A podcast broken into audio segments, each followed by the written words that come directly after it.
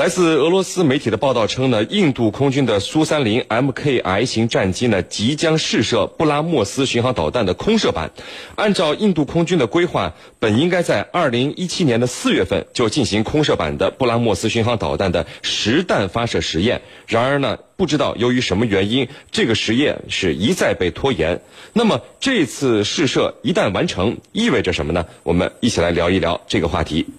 呃，袁教授。我们看到，在这个二零一六年的六月份，印度空军当时是首次用苏三零 MKI 战机呢挂装了这个布拉莫斯巡航导弹的等尺寸模型进行这个飞行测试啊。为什么一款导弹需要做这样的模型的飞行测试呢？好的，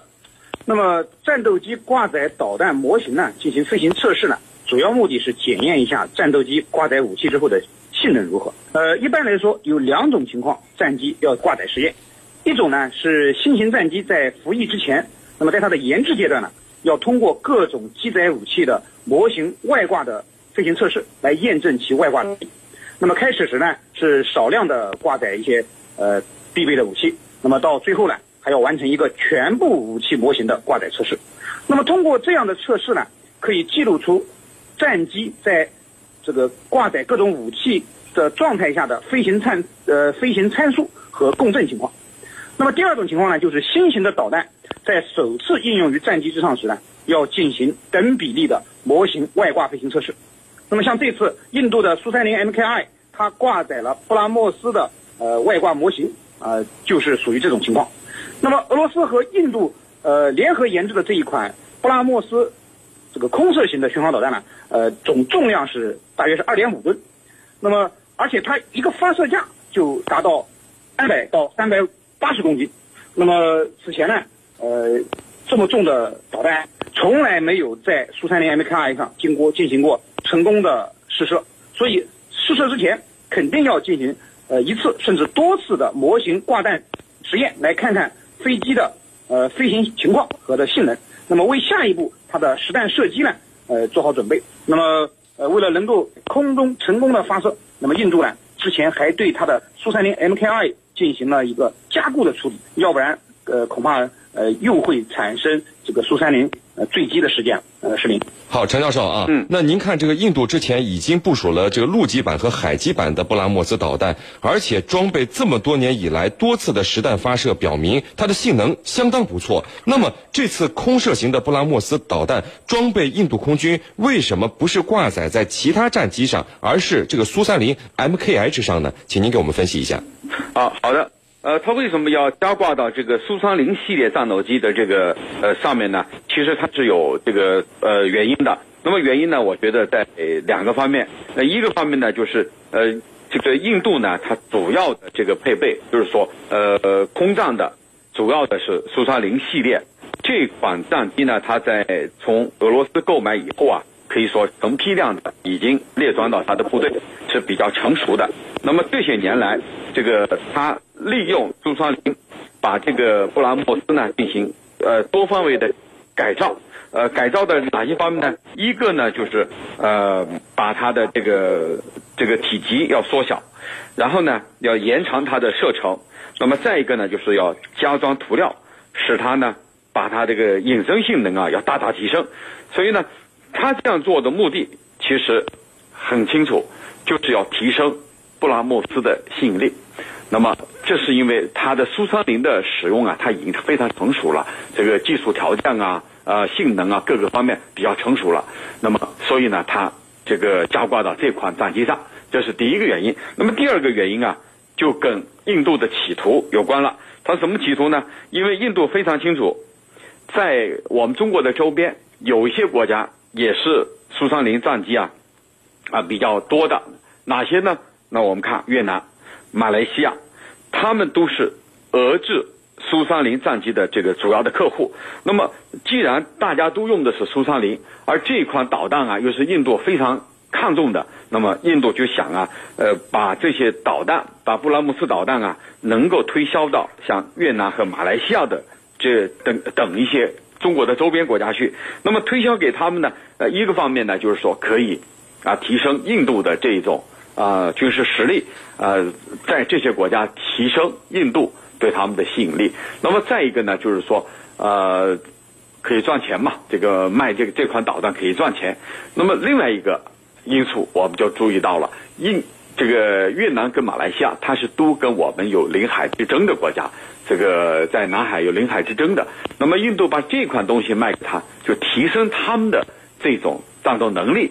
呃，提升他们和中国在南海博弈的这个能力，其实我觉得这个印度啊是醉翁之意不在酒，就都和这些国家的所谓的伙伴关系，能够呢，呃，企图拉拢他们一起来在南海问题上和我们叫板。我觉得这个里头的因素啊，还是要值得注意的。主持人，好的，那这个袁教授，我们看到对于布拉莫斯这种超音速巡航导弹，它可以以两点八马赫的飞行速度飞完最大射程，仅需要五分钟啊，留给对手的反应和防御时间很少，而且具备这个极强的突防能力。这个空射版的布拉莫斯呢，它的末端采用这个主动雷达加红外双模寻地，或者是被动雷达制导的方式，打击精度很高。那么这种导弹对于解放军来说，防御的难度是不是很大？有什么方式方法来防御它呢？好的，呃，应该说呢，布拉莫斯的性能呢，的确是十分先进的啊。刚才你也说到了，那么它的战斗部呢达到了三百公斤，那么杀伤力极大，嗯，采用了复合制导的方式，精度极高，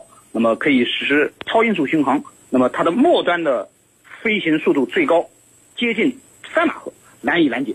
呃，但是呢，并不表示它就无法对付。那么，我觉得我们解放军呢，在对付。呃，携带布拉莫斯的印度的苏三零的时候呢，呃，基本上有三种方法。第一种是远程打击，直接歼灭其作战平台，就是打击它的呃苏三零。那么我们有空军两千，有歼二零，那么实际上和在空军方面已经和印度形成了代差，完全可以实现对方看不见我们，我们却可以先敌发现，先敌开火。而且呢，我们的中远程空空导弹已经服役，那么要。只要这个苏三零，印度的苏三零啊，敢于露头，我们完全可以先敌将其消灭。呃，而且啊，这个呃苏三零装载了这个布拉莫斯之后呢，那么它就无法装载更多的空空导弹了，自身的防护能力呢就会很缺乏。呃，我们知道苏三零的最大外挂能力是八吨，那么两枚布拉莫斯就达到了五吨。那么如果说它为了增大行程再挂载副油箱的话，那么几乎就不可能再。挂载空空导弹了，那么即便它可以发现我方的战机，比如说我们的苏三零、呃苏三十五、呃歼十等，那么也只能等着挨揍了。那么第二种情况呢，就是中断干扰。呃，巡航导弹呢，它在中段的飞行速度还是相对较慢的。呃，那么这样呢，我们的反导能力呢，还是有机会将其拦截的。而且啊，呃，布拉莫斯的中段采用了这个卫星制导的方式，呃，是这个。呃，采用了俄罗斯的这个格罗拉斯，呃，我们我们可以对卫星呢进行这个拦截和打击，那么直接打击或者是干扰压制，那么这样的话，在中段飞行阶段呢，呃，布拉莫斯呢就会成为瞎子，那么最终呢不知所踪。那么第三种呢是末端干扰欺骗，那么布拉莫斯的设计性能的确是不错的，但是呢它的稳定性还是嗯不够好的。那么虽然说呃它末端可以达到了呃近三马赫的这种速度，那么难以拦截，但是呢。呃，如果对其进行红外目标的干扰，那么用假目标，那么对其进行这个干扰呢？呃，或者是呃进行雷达致盲，那么它就很容易偏离目标，受骗上当，最终并不能击中我们的目标。是您，陈教授，这个虽然俄罗斯和印度的武器装备合作有不成功的，但是这个布拉莫斯却是印度出钱，俄罗斯出技术最成功的一个合作案例。那么为什么会出现有的成功有不成功这样的情况呢？您怎么看这个情况？好的，那有的成功，有的不成功，那这里头肯定它是有问题的。那么我们从这个不成功的方面来讲，不成功的方面呢，肯定是要么这个交货的时间推迟，要么呢技术指标呢不满意，那么还有呢就是价格的上涨，这三个方面的因素啊，我觉得是主要的。那么我们举例子来看，比如说这个特五零，那么印度呢一直想通过俄罗斯啊。获得这个特五零，呃，从俄罗斯购买特五零，但是他们发现呢，这个特五零啊，并不是真正的五代发动机，所以呢，这个印度就非常恼火，而且呢，这个交货的时间还推迟了好几年，所以呢，呃，一怒之下，印度呢就把这个新飞机特五零的采购啊，从两百多架。减到一百多架，整整压了它呃快一百架，呃，那这里头我们就可以看出来，就是对技术的不满意，对交货时间的不满意，呃，这些导致了他们之间的合作的不成功。那么成功的也有啊，你比如这个苏三零、苏两七，还有呢这个呃苏三零 MKI，我们刚才讲的苏三零系列，它是俄罗斯跟印度的这种军事合作是比较成功的，因为呢它已经成系列了，而且呢有很多的这方面有很多的经验，嗯。那么就是说，在双方的这种合作当中啊，有很多的呃经验，很多的这个教训在里头。所以呢，他们在这个里头不断注重提高，不断注重提升双方合作的效果。这样一来呢，自自然这个合作的成功就有了。呃，那么我们可以看到，这个印度跟俄罗斯，它还是两个不同的宗教文化的国家，他们之间的这种不同的文化也导致他们在。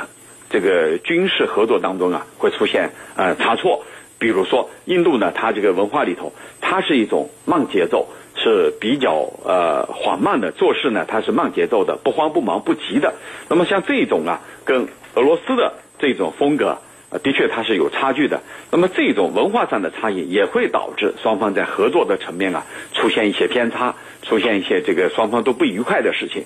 那么另外呢，就是地缘战略的影响，比如涉及到某些方面，那么这里头双方在地缘方面也会有一些考虑。那么特别是涉及到美国跟这个印度之间，那么印度跟俄罗斯之间这种三角关系呢，也会出现一些意外。所以呢，我觉得多种因素啊，使双方啊，呃，在军事合作，尤其是在装备合作方面有成功的，也有失败的。主持人，嗯。好的，非常感谢我们的两位军事评论员，解放军国防科大国际关系学院的陈汉民教授和解放军国防大学政治学院的袁周教授为我们带来的精彩解读，谢谢两位。不客气，主持人，大家再见。谢谢大家，再见。